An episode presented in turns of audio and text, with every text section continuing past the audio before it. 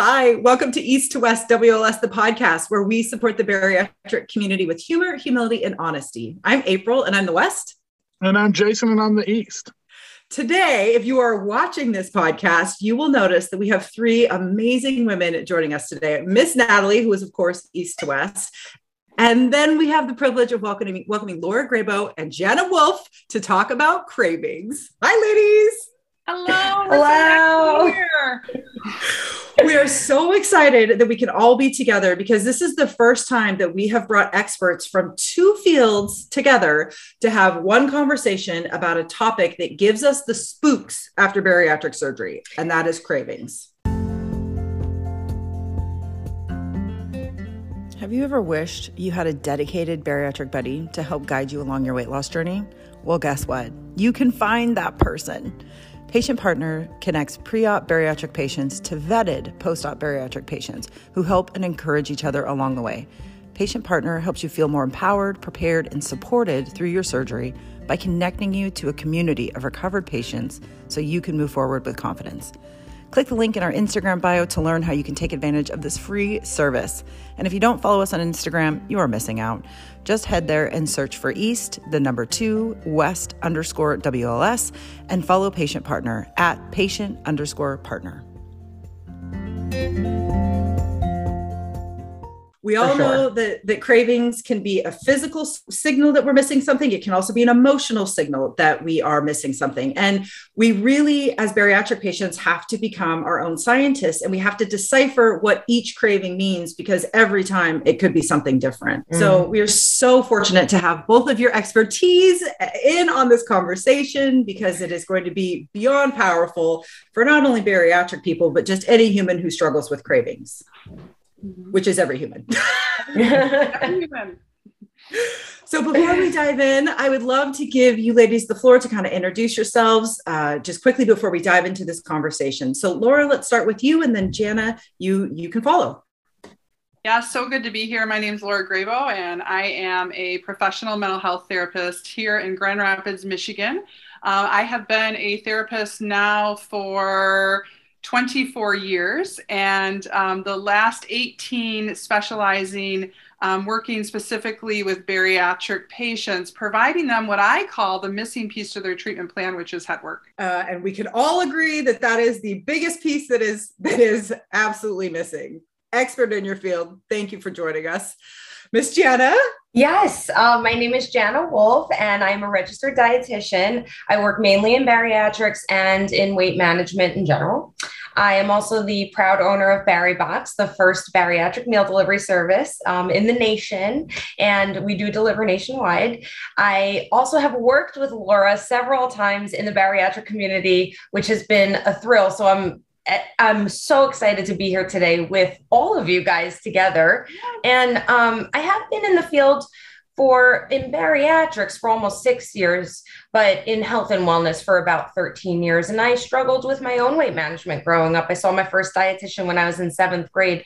So all of this, especially um, the head work piece of it and um, the emotional piece, really, you know, hits a special place with me because it's not something that just goes away. You have to work on it consistently through your life. And mm-hmm. if you mm-hmm. guys have not tried a BariBox meal, highly recommend. It has changed my life. They're amazing go check out the website. And I will also let you guys know too, if you're watching this on YouTube, our Instagram handles are our names. So if you'd like to follow us, that is where you can go go, go to learn uh, about these amazing women and, and what they offer. And I will not continue until Miss Natalie has an opportunity to introduce herself to all of you. Uh, hello, I'm Natalie. I work with East to West. We are uh, an amazing team. I'm behind all of the socials, getting all of that planned.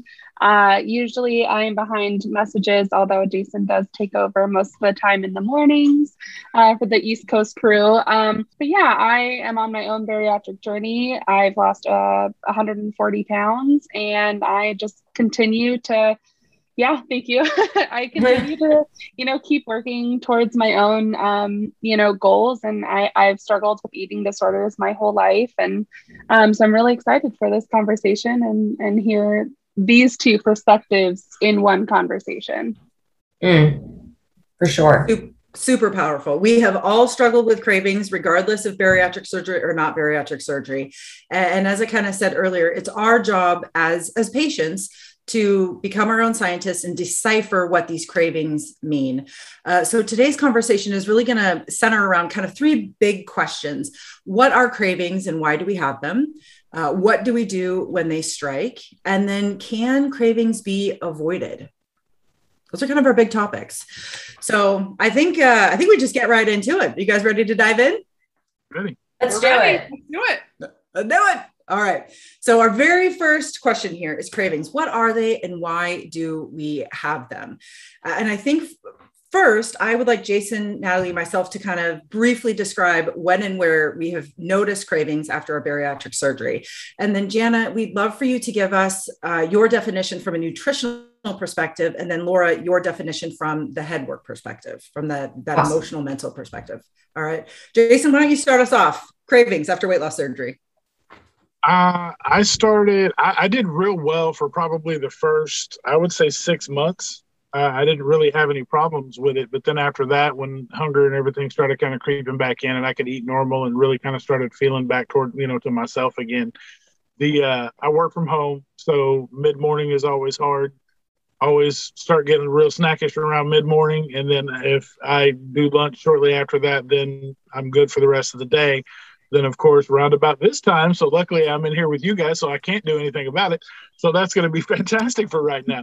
But uh no yeah it's usually around this time of night it gets pretty bad because you already had dinner everything settled down a little bit and then you're watching tv or whatever you start thinking like hey, i could really kind of snaggle it because dinner's kind of settling out and you're kind of starting to feel like you could do a little something it's not quite ready for bed yet. So then it really starts hitting you uh hitting you kind of hard. So those are the two worst times for me Right. And I really was hoping that after bar- bariatric surgery, those little voices in the back of my head that was telling me, Ooh, you know what sounds really good right now would go away. And they have not. And I'm two years mm-hmm. post op. Yeah. Miss Nat, what about you? Um, I think for me, it's at nighttime watching TV, like that mindless time that we all know and love at the end of our days. Um, and then a lot of times it does happen to me around big holidays, big family holidays, like uh, knowing, oh, Thanksgiving's coming up. I'm going to get so and so's dish that I haven't had in a year. Um, and then you start kind of thinking about, oh, what would scratch that itch today? You know, those kinds of thoughts um, come into play, especially around the holidays um, for me, not just in the winter time, but Fourth of July, Easter, like my family always did huge holiday gatherings. And so, mm-hmm. pretty much any big holiday that comes up or any calendar holiday, really, I am like, mm. well, this kind of sounds good. Um, so, those seasonal, for lack of better terms, uh, cravings do come in. Yes. Well, and right with the holidays comes a lot of big emotions. And we know that a lot of us are drawn, we, we notice cravings are stronger when those big emotions come up. I know for me, when I get stressed, when I get angry, that is normally my very first reaction is, oh, I really want Cheetos. That tends to be my go to, right? So the craving uh, game is still very strong in me, and I'm two years out. So, Jana, will you break it down for us? What is a craving from like a nutritional standpoint?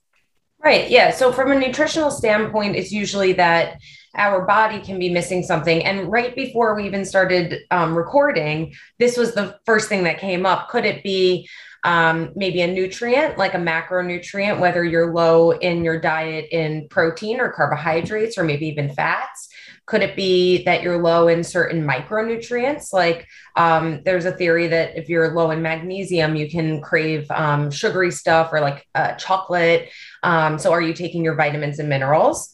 Are you crossing pathways in your brain with the fact that you're slightly dehydrated you know could you could you go for a little bit more fluid even if you've hit your 64 or 50 ounces to 64 ounces recommended by the asmbs could you have a little bit more? Maybe you need that today. Um, and then also, all of you mentioned all of these things being paired with our emotional past and our reward centers in our brains. Um, you know, when we eat certain foods, like especially the beautiful trifecta of like sugar, fat, and um, with sugar, sugar, fat, and salt, it really makes us promote a lot of dopamine, endorphins in our brain, almost like we've done a workout. So we get a reward from that. So even subconsciously, if you have foods in your house, so you haven't set up, let's say you haven't set up your environment correctly, and you know that those foods are in your house, and then you're having like one of those moments, April, that you just mentioned. Oh, I'm stressed, I'm annoyed, or or oh, I want to celebrate, or oh, you know, Jason, it's it's nighttime, or Natalie, it's the holidays. All of those things are like connected to something in your brain. And in order to pump your brain up with nice little chemicals, yeah, you can get that from food. And we know that subconsciously, that might not even be a conscious decision.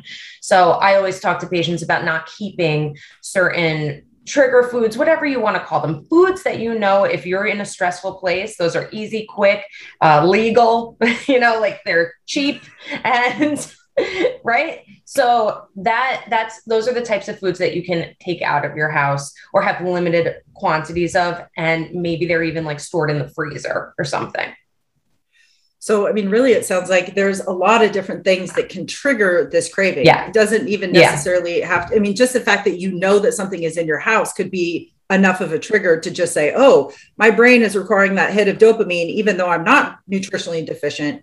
I just know that it's here and yeah. I need that boost. I mean, April, you start producing enzymes in your mouth. You start salivating when you think of food. And like you said, you know, that we didn't do surgery on our brains it happened just right in our stomach. So that that's about it. You know, our GI. Um, everything else we have to learn through. I mean, I'm gonna I'm gonna throw this back now over to Laura because th- then then speaking with a therapist mm. or learning more from education like I talk to a lot of patients who don't think that they have any issues with food, and they might not, but at a certain point, there's got to be something underlying that can be addressed to sort of prevent cravings in the future. Yes, everyone has cravings. So how can we prevent them? And what and what if we give in to them? Okay, move on. Uh, so I mean, I know we'll we'll talk about that, but you know. Natalie um, opened my eyes to a new way of thinking, which we will get to, and how she has really learned to approach her cravings and how she shared it with our community. I think is so mm. monumental, so monumental, because it, it it really is. Again, every situation that we encounter with a craving almost requires a fresh set of eyes. You have to approach every single one as something different because that craving is happening for a different reason. Hmm. Yeah.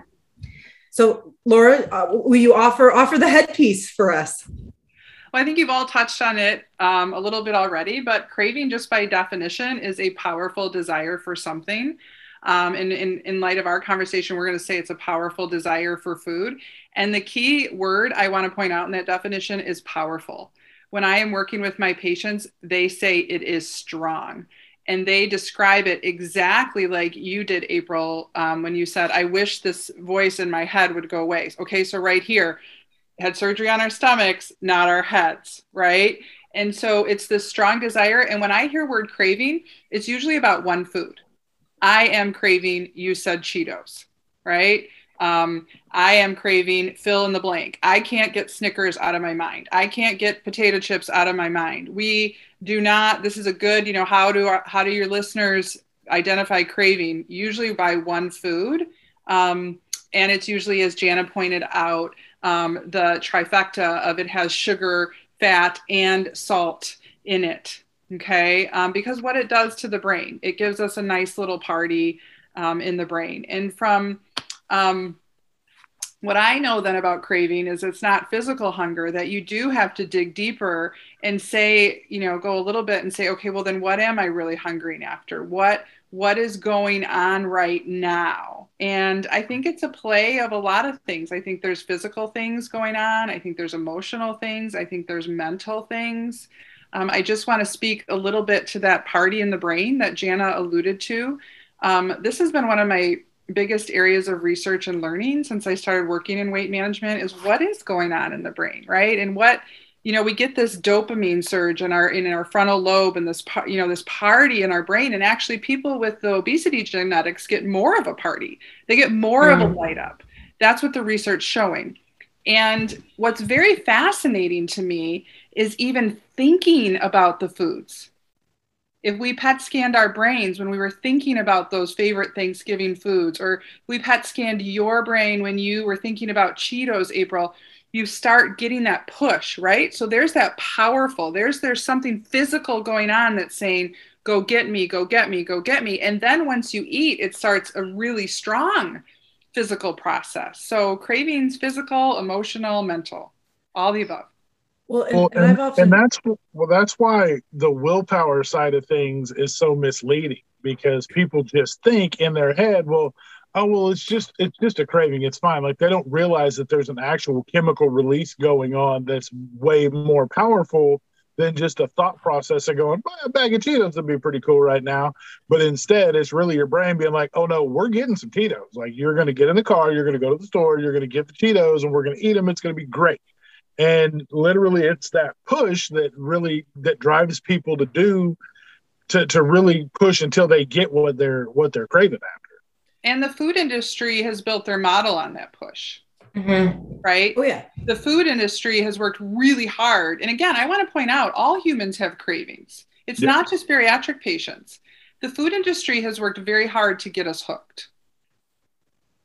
Yeah, especially during Thanksgiving and Halloween and all of the different holidays. I mean, basically October through January. January. You know, that's mm-hmm. that's it. Well, and yeah and I feel like once you get on that craving roller coaster, it's very hard to get off because it's like, oh, I have a craving. Oh my God, I can't stop thinking about it. This is exhausting. I'm, I'm just going to eat it. And then I numb out, I zone out. And then when I come out of that, I feel so ashamed, kicks off my shame mm-hmm. cycle. I'm a horrible person. Oh my God, what makes me feel better when I feel like a horrible person eating? You just get on this hamster wheel and you cannot get off. It is very difficult to get off. And Natalie, you literally changed my life. A conversation that we had when you talked about like, well, scratching the itch, right? And some days I just have to scratch it with what it is. And then other days mm-hmm. I have different choices, but every day is different. So will you kind of mm-hmm. share with us your your learning around this? Yeah, so I mean, I have been a food addict since I came out of like since I was born. I was a food mm-hmm. addict. Um, my brain uh, was just built that way. So I've dealt with that my whole life. Um, and I actually come from a family of addicts, whether it's drugs, alcohol, gambling, whatever, you name it. Um, and so I've kind of grown up around these picking up lingos and picking up different um, tools in recovery just from living my life. And one thing that uh, my, my mom and I had discussed before is that with food, we can't escape food. Like we have to eat, we have to be able to like nourish our bodies. Um, and sometimes nourishing our bodies is going to look like scratching the itch. But sometimes I can personally like make something a little bit different. Like I think we've talked about pumpkin spice lattes, right? My one of my favorite seasonal indulgences. Um, some days I can get away with uh, sugar free pumpkin creamer with my coffee, adding some protein to it, and that'll satisfy the itch. But sometimes, like, I just want the pumpkin spice latte, or else I'm not going to stop thinking about it. And then I'm going to have the biggest pumpkin spice latte with a pumpkin stone with like, and then I'm going to binge on it because I didn't allow myself to have the tall, the small version of the real thing. And that's something that has helped me in my recovery with food addiction is like some days I can talk myself through it and say, nah, I don't really need it actually. I can like move on. Some days I'll be like, oh, I still kind of want it, but I'm going to make it fit my goals. And then other days it's like, no, nothing else will do. I'm just going to get the real deal. I'm going to get a small thing and I'm going to enjoy it and then move on. And oh, what is, sorry, just what, what is so difficult about bariatric patients is that for so long we have not trusted our instincts. We don't trust ourselves. And then we get to this point where, like, oh, wait a minute, I have some capacity to think about this differently. I can access my willpower, right? I, all of a sudden I have these different tools at my disposal. Do I trust myself to make the right decision in the moment when they present themselves? it's a real struggle because we're just not used to doing that. I love the idea that you have a backup plan. So if you want, you have, you know that you can have the pumpkin spice sugar free latte all the time. Like that's just something that you can have. You know that the regular one is for a special occasion when you just can't, you know, when you have to scratch the itch.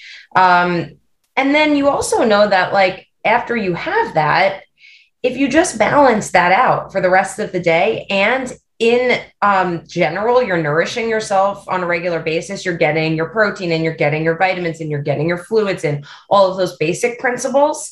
Then you likely won't have another craving for a very long time.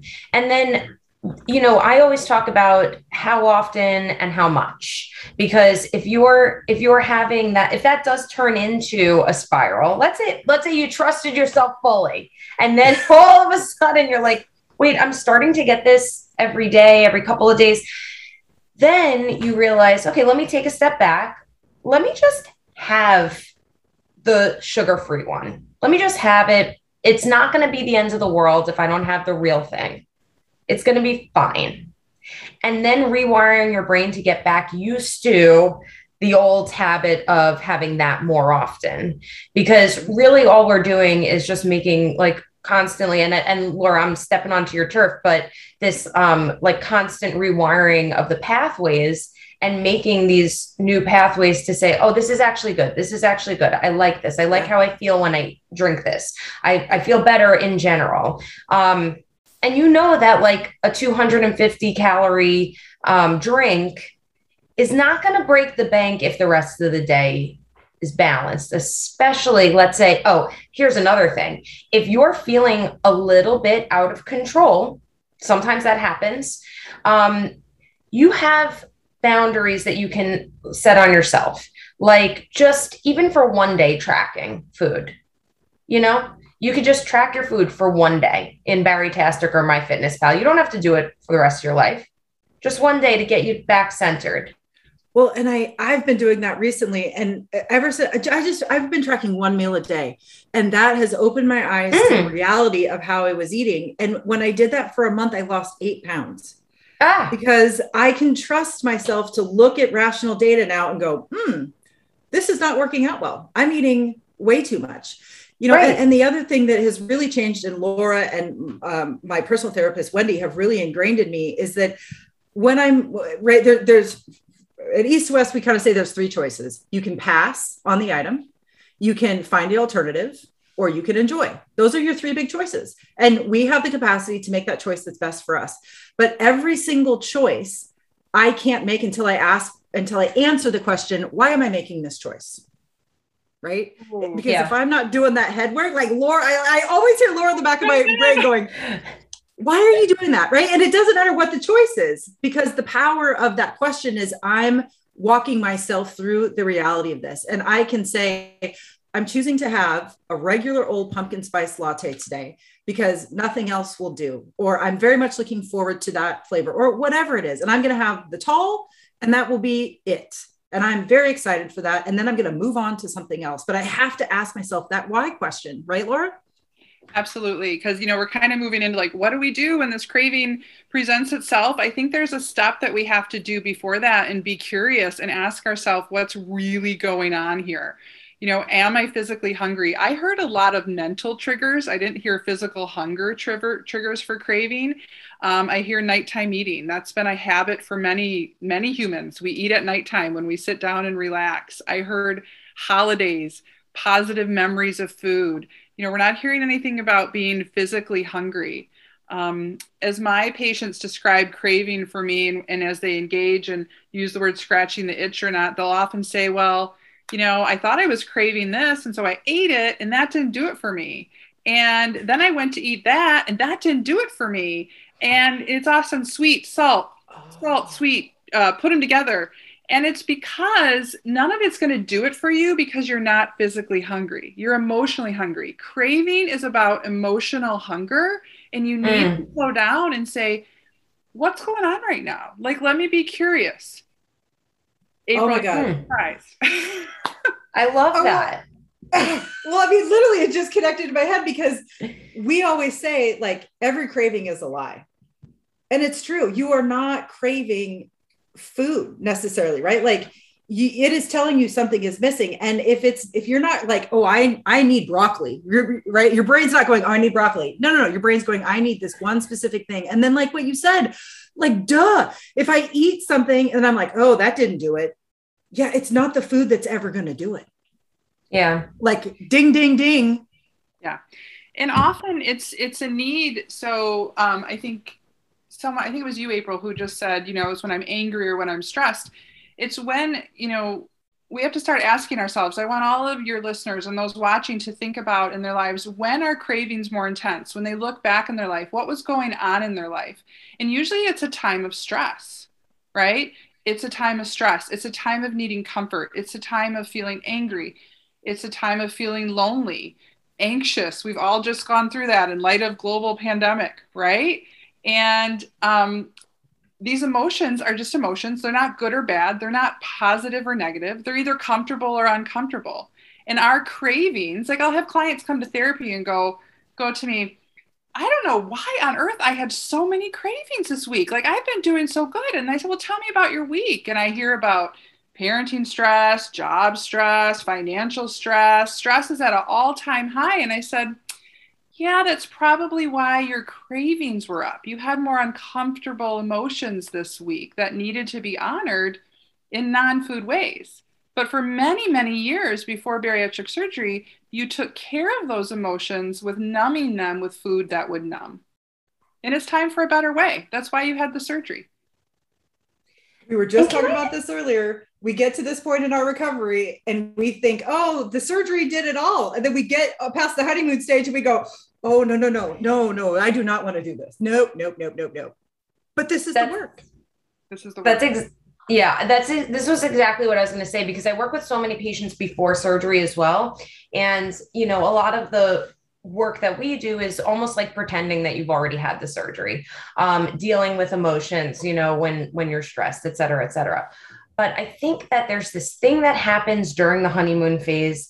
It's that the honeymoon phase is part of the lie. You know, we mourn that honeymoon phase like, oh, it'll be like this forever. That's why the tool of the surgery is so amazing. But it, it I mean, there would be no reason for us to call it the honeymoon phase if it didn't do those things, you know? So I feel as though we mourn the honeymoon phase to a point where it's like, God, now, now that you didn't practice it for the first like six to 12 months, however long your honeymoon phase happened for, you're still relying on the surgery.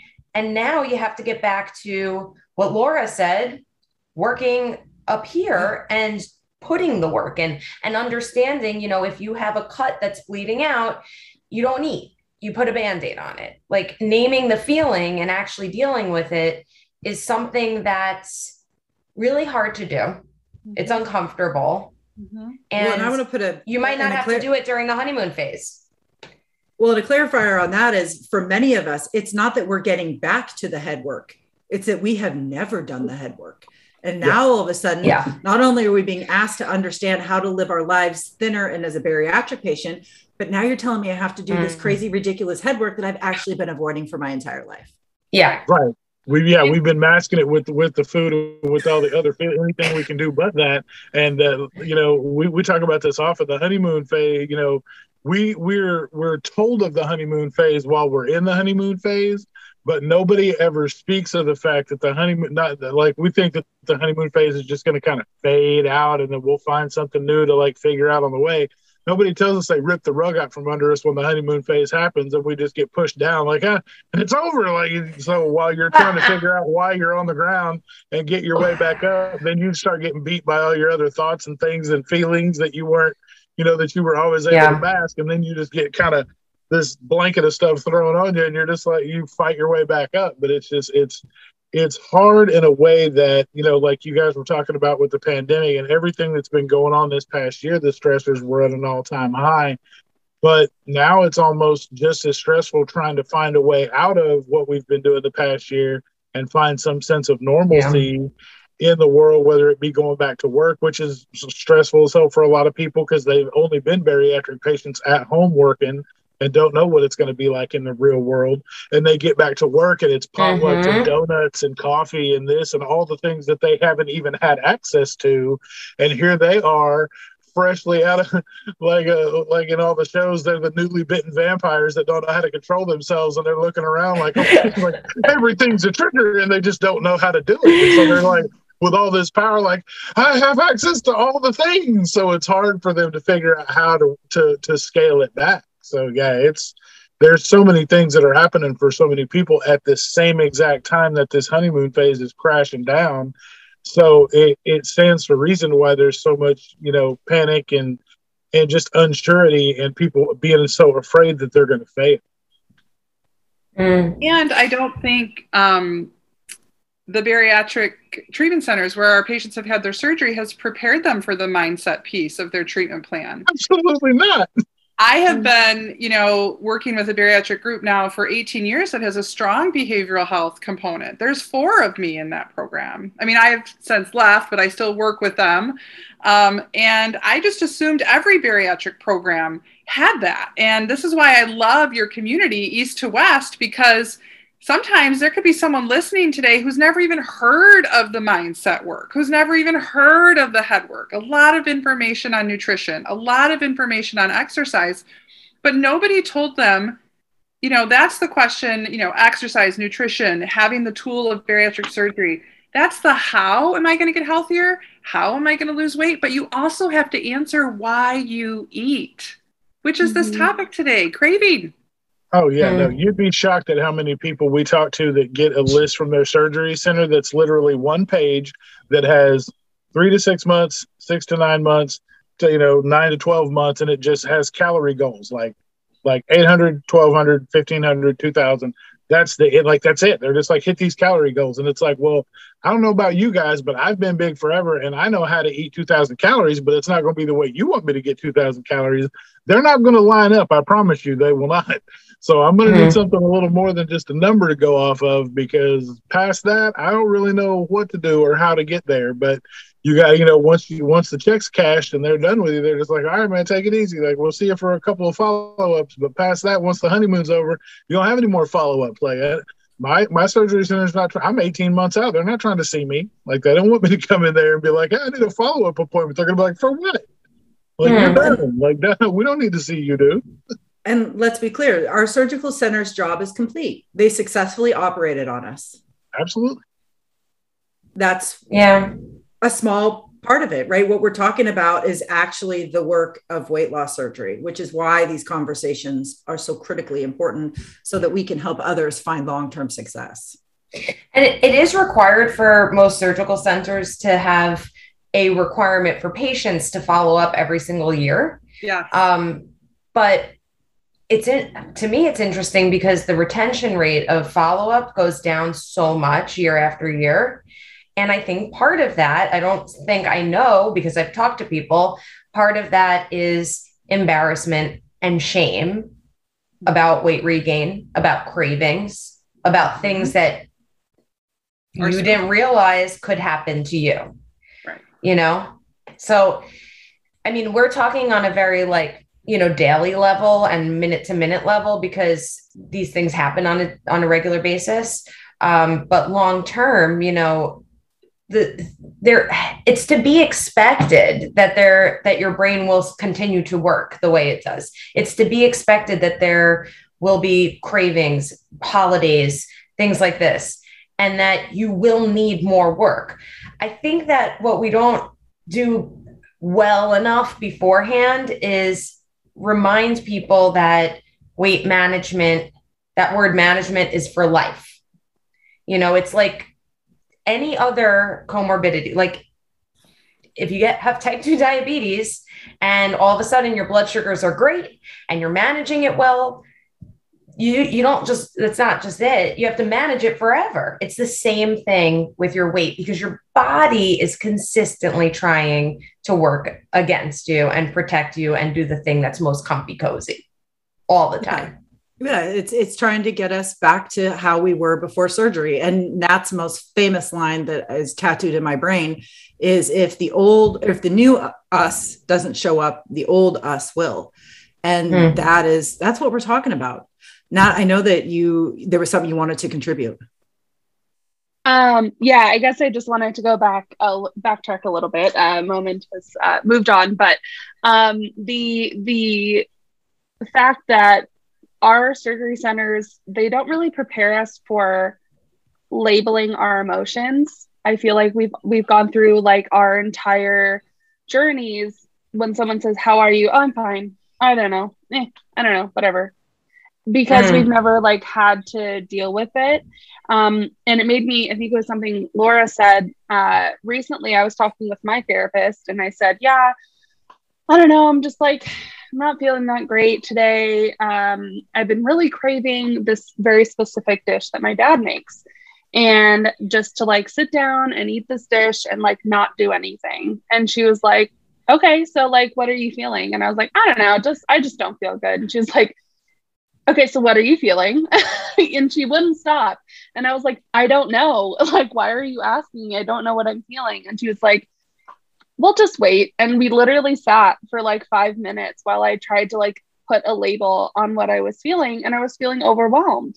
I was feeling overwhelmed. We have a lot going on in my work life, my social life with East to West.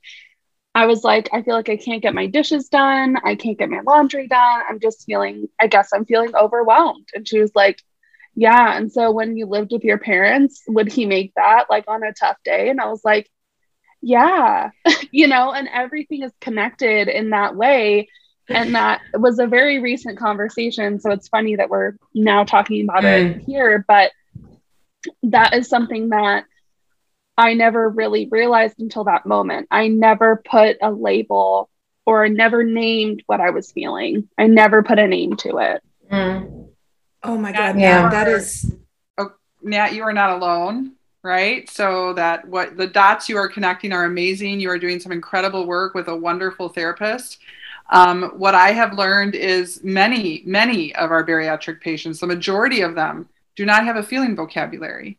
And that's mm. often the first step, right? So we're talking about how do we deal with cravings? Okay, we identified they're more about feelings than physical hunger, but I don't know how to name them. And how do I know what I don't know?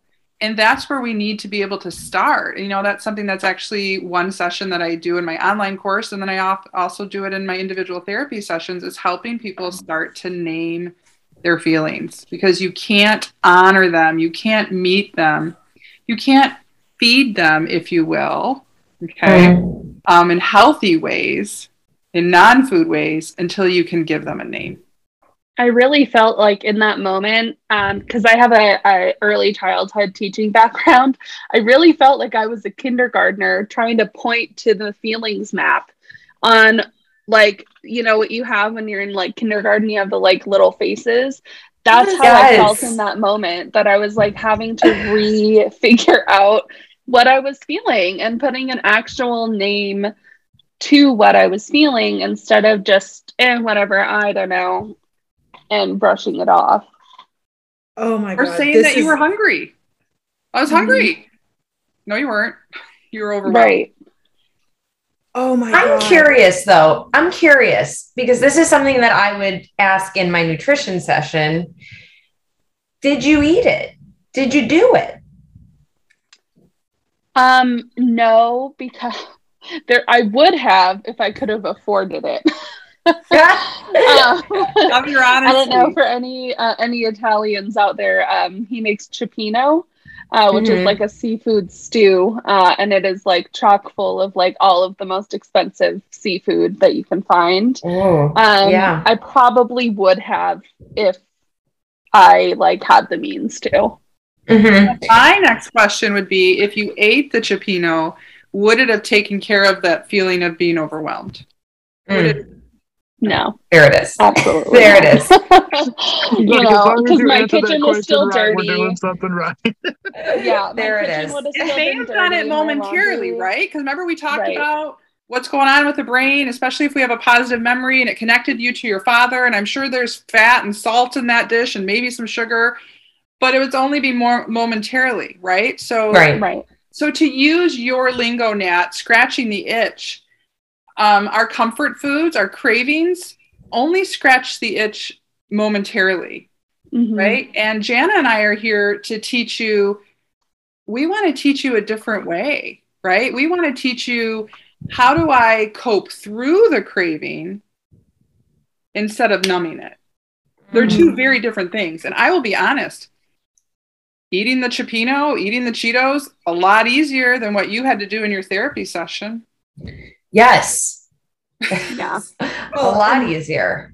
And that is Yeah. why it, it, it again it comes back to trust. We have to learn to trust ourselves because some days we have the energy to do that work. And then those are the days that we do it. Some days we don't have the energy to do that work. But if we are far enough along in our journey, we can go, I need to do this work. I need to catalog this. I need to understand Mhm. what is going on. And that's not something that I have the capacity to do in this moment. But it's but it's on my brain now and I will have the capacity to do that, which is kind of like the the the the goal of this conversation. What do we do when cravings strike? Because we're, we're we're always going we're always going to have them. So what what are the steps that that we need to take? And I'm assuming the first one is we have to understand. Okay, is this a nutritional craving or is this an emotional craving? Right. Mhm. So is there a magic question that we need to ask, or is it just an observation that we know, like, oh, this is like Janet, what what would indicate that my craving is nutritional? If it's nutritional, I mean, if it's essentially if it's like a, a drop in blood sugar, let's say, where you're actually physically hungry, then you need to know what your physical hunger feels like because I can tell you the general symptoms of like, oh, you get the growling stomach, or you feel a little moody or hangry, or you know, you maybe you feel a little dizzy, or you Shaky. get that feeling in your throat that like, you know, the shaky, yeah. Um, and when you have that, that feeling will not go away. That will not go away. Even if you deny, deny, deny yourself, it will get worse and worse. And that's the whole thing of like when I when I talk about skill power over willpower. Um, Jason had mentioned willpower earlier, and we can't rely on willpower because it runs out like a battery. So if you have the skills to stock your fridge and to make sure that you have things on hand um, that are always there for you when you need to have your, you know, your three meals. And if you're doing that to take the edge off of regular hunger, then, you know, that hunger is satisfied from here down, not from here up. So then, Lora, I mean, we can talk about, you know, the one thing that I talk about with patients is making space and time in between your craving and actually going for the food um reevaluating i know that sometimes we don't do that because there's this like immediate like um moment in time where you're like no i don't i can't even think about the future. I can only think about right now and eating that thing. Um but i do i one other thing i wanted to say is that i do i do always talk about how like if you do um go and and have the food that you're craving um versus not having it compare those two feelings afterwards. If you eat at night um, and you go to sleep on a full stomach versus a semi-empty stomach how do how do those two feelings compare? You know do you get a better night's sleep? Do you get a better bowel movement the next day? You know sorry tmi but this is these are the things that can come out of you know changing your dietary habits. And and uh thinking back did i really need it? Maybe not. Maybe i didn't need it. Maybe i got better sleep Well, it, it always comes back to these internal conversations that before we Yeah. avoided or we just didn't have. And now, as a bariatric patient seeking to find that happy, healthy weight, right? This our forever life. These are the conversations that that we have to have. w- w- with Well, and not to mention the fact that given like like you guys were saying, given into the craving technically is still collecting the data needed to have the important conversation after the fact. Mhm. So even if you give into it, it's not technically like you've just derailed everything because you're still able to collect the data from that, you know, from from giving into the craving. Because not only can you track how you felt about it, you can track how it made you feel. You can track it, you know, like like you know, Jenna said some of the things the next day, what you know, how you slept, what you feel like the next morning, you know, minus the the guilt and the shame part of it, but literally as a fact finding mission almost, if you do happen to versus the time, because you're going to use that towards the next time you have the craving to possibly be able to not give in to the craving and just adjust and you know make a better decision for yourself. Exactly. That involves less accusing and more curiosity. Right. Yes, just... I love that you said no guilt and shame and April, I know you asked Jana about how do we know if it's a nutritional craving, a deficiency, what's going on. Um, and that's why I'm so glad we're here together. And then I think the next question is naturally, well, then how do I know if it's more emotional or it's more head hunger? It's like Jana said from up here. And I think I quickly teach that by saying it's tied to your senses. If you hear thoughts, so I love April how you said if you're hearing it up here, okay, this is a good warning sign.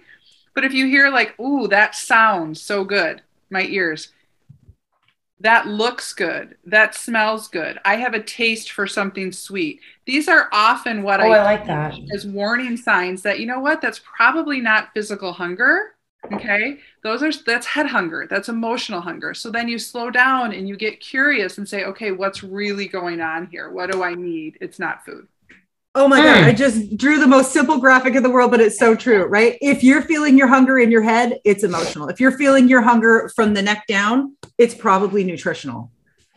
Like, that's it. That's it. Oh, thanks. Thank and you I, for coming to our TED Talk. Right. I think there's something to be said for that because I grew up, I never knew what hunger felt like. I never knew what it felt like to be physically hunger hungry um, until I had my bariatric surgery, until, you know, my stomach was pretty healed, until I was, you know, four months out. And then all of a sudden, I got the shakes. All of a sudden, I felt moody and I was like, what is going on? Oh, yeah, that's that's hunger. That that means that you're hungry. Um, and that to f- actually feel it in my body instead of my head, like you said, Lora, I mean, yeah, I mean, that's the way that you just put that really sealed the deal. That really helped me. And another little tip, and I think Jana would agree if your craving is about physical hunger and you scratch the itch, you give it what it needs, you're going to be satisfied, especially yeah. with your wonderful tool of bariatric surgery.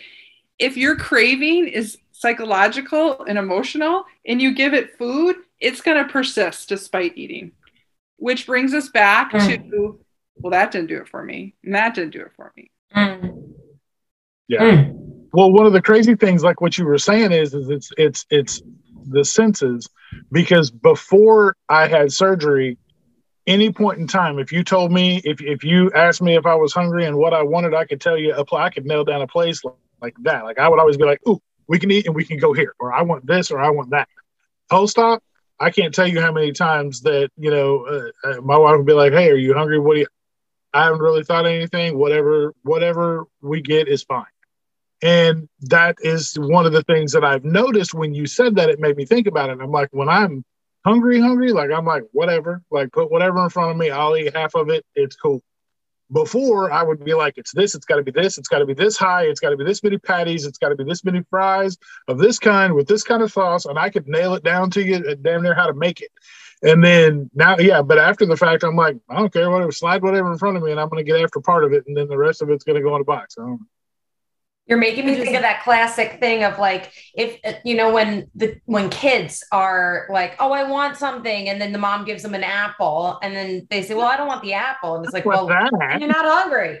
yeah, exactly. exactly. I love it. I just, I just have to say, I mean, Jan and Laura, you both, you women are brilliant, but I need to slow clap J- Jason, Natalie, and myself. We are doing some bariatric learning here. I mean, damn, friends. God, this is hard, but hot damn, is it worth it? Oh my God every day. I love talking to you guys. Yes. I mean, this is this is where the magic happens. This is where the growth mm-hmm. happens, right? And that's why these conversations are necessary and needed in our community because so yeah. few people have the opportunity to have them. So if they can at least listen and watch, it will make it, it will make the difference. So before we let you ladies go, the last question that we really want to know is can our cravings be avoided? Is there anything that we can do to maybe lessen the chance or make them not so strong? is that possible? Jana? Nutritionally, I'll make it quick and simple. It's meeting those very basic needs, the bariatric basics, and we all know them. Getting your protein in. I usually recommend 70 to 100. It's a slightly bit more. Um, getting your fluids in, you know, and making them mostly water if you can, um, and getting your vitamins in. And at least that'll take the edge off. You know, if you're if you're wanting to avoid physical, real hunger and hanger, yes, do those three things, and you can avoid at least some of the cravings. But I'm gonna throw this back over to Lora because, yeah, Lora, take it away. All humans have cravings, and um, I, you know, I don't think they can ever completely be avoided. I want to get that out there, but I do think we can decrease them and we can decrease their power. What we have learned in today, we've been talking a lot about what to do after the craving hits, how to identify mm. it, how to meet it. I call those reactive skills, skill power, to use Jana's word. Okay. Mm. We can do some things proactively. How are we taking care of ourselves? Okay. We mm. see cravings are related to our physical needs, our emotional needs, and our mental needs. Are we putting our own oxygen mask on in all those areas? Are we taking care of our physical needs? Are we taking care of our emotional needs? Are we taking care of our mental needs? if you are doing that in healthy ways, I believe when the stress increases, the craving's not going to be as strong because you have been you've been ready, you've been putting on the armor, you've been putting on the shields to hit that in a healthy, healthy way. I this will be one of the few episodes that I watch and listen to over and over and over again because there is so much information here that really will impact us at, at, at that minute level. I mean, it's just wow. Wow. Lora and Jana, we can't thank you enough for joining us. We always love to give our guests kind of the floor uh, as we wrap up our podcast episode. So, is there any little nugget that you think left unsaid? Is there any piece of advice or wisdom that you'd like to pass along uh, to anybody that's struggling with cravings? Lora, we can start with you. I think my biggest nugget is always don't beat yourself up. Don't beat yourself up. Have grace and space for yourself you're learning, you're baby stepping this. Um, cravings didn't automatically leave you in the operating room and celebrate the win that you are listening to this podcast and you're learning a new way. Truth, Fred. Truth. Miss Jana? I love that, Lora. And I'm going to piggyback on what you said and say that a lot of these things that happen, um, you know, with with cravings and you know, overeating or whatever it might, be, you can always reflect on it while giving yourself grace and get the data out of it. And ask yourself instead of being accusatory, be curious and get something at least out of that situation. Um, and don't rely on, you know, the tool of the surgery. Do the work yourself. Um, it's 50 50, you and the surgery. And setting yourself up for success nine times out of 10 will work. You know if you if you stock your fridge and you stock your freezer and you know you've prepared some meals um, sometimes it is easier to just eat those things. And if you've stocked your pantry with oreos and um, all of the you know halloween stuff and whatnot you're more likely to eat those. So whatever's in your environment usually determines you know what you're going to consume normally we don't do this but i want to give natalie and jason just a, a, brief moment to to reflect on what was your big aha moment from this conversation. I know i have mine. I can share mine first. And it's this freaking little stickman graphic that i drew. Oh my god i'm making that official and we are blasting that uh, to everyone on the planet that we know. That was a huge takeaway for me. Jason what about you mine was the the the sensory situation like it's got to be the the the auditory the visual like if it sounds good you know think about it you know it, it yeah just to me that was because I I mean I've said all of those things and everybody knows my my issue with Cheez-Its and how bad that went. Um that went for so long that literally I, I thought about it while we were talking about it and I was going to bring it up earlier but I literally, after I fell off the wagon and went so hard at it, I was buying family boxes of Cheez Its and I was hiding them in my drawer behind me mm-hmm. in this hutch that we had while I was working. And I would pull them out and I would eat, you know, bowls of them at a time until they were gone. But I was figuring out I was going through family boxes every two days. Well, family mm-hmm. boxes were big ass boxes. So I was plowing through. Well, I realized that when my I had my grandbabies here for about a year with me, and I realized that my youngest granddaughter would hear me every time I would open that door and she would come running. And she knew that it was Cheez-It time. So she would have her hand out. I realized when I started getting mad about having to share a family sized box of Cheez-Its with a two year old that it was a, a bigger issue. First off, it was bad enough if I was hiding them. Second off, it was bad enough I was upset about sharing them with a child. So then I realized that I had to really go deep off into it and I just cut it completely out. And now, I, I mean, it's been months since I've even thought about it. I don't even go anywhere near that section of the store now because I know better. Um, because I'll buy them. I know I will. So that's why I don't even like if I go in the store like there's they're only sold in Aldi though. The ones that I like are only sold in Aldi because the actual Cheez-Its are too salty, so I can't eat them. These are the bootleg baked uh, baked ones that Aldi sells. So if uh, they're in the back corner of the store and the protein bars I buy are in the front, like right in the front. So literally, I make a U-turn. I I go in, I grab the bars, I turn around and go to the counter. I buy them and get the hell out because I know if I go any farther than that, I'm gonna get I'm gonna grab boxes and it's bad. So to me, well, that, that makes all the sense in the world. So yep, you're you're collecting that data. Miss Nat, what about you? Um, I think mine's very uh, similar to Jason's. I think it's the uh, defining, you know, is this head hunger? Am I putting like senses to the hunger? Or is it a physical feeling uh, that's below below my neck? um, mm. You know, feeling the pit in my stomach or the shaking or something like that. Differentiating the two and having that um, that check in with myself when I'm feeling that hunger. You know, and this I I, I, I, get to give a little teaser because this is just perfect. Uh, we have been working on something big for our community. And if you are interested in really diving into these topics at a deeper level, you are going to like what we have coming up. We can't say what. We can say that it's coming very soon, November 4th to be exact. Miss Lora and Miss Jana uh, might be in on what we have been working on, but if you would like to know more, get on our email list, go to www.east2westwls.com and get signed up so that you are the first to know. That's the only little bit that I'm going to say, but I just had to get it in there because it's so perfect. This is why we have been working so hard, is because these deep dives are, are necessary and needed. So before we let you ladies go, will you please let people know where they can find and follow you? Lora, will you let them start yes. with you? Instagram is just at Lora Grabo, and I spell my name L O R A. And you can follow me on Facebook as well, Lora Grabo, Headwork for Healthy Weight Loss. Oh, Miss Gianna? Oh, LoraGrabo.com. I do have a website. Oh, um, you can follow me at my Barry Box on Instagram, um, barrybox.org to place orders for meal delivery before and after surgery.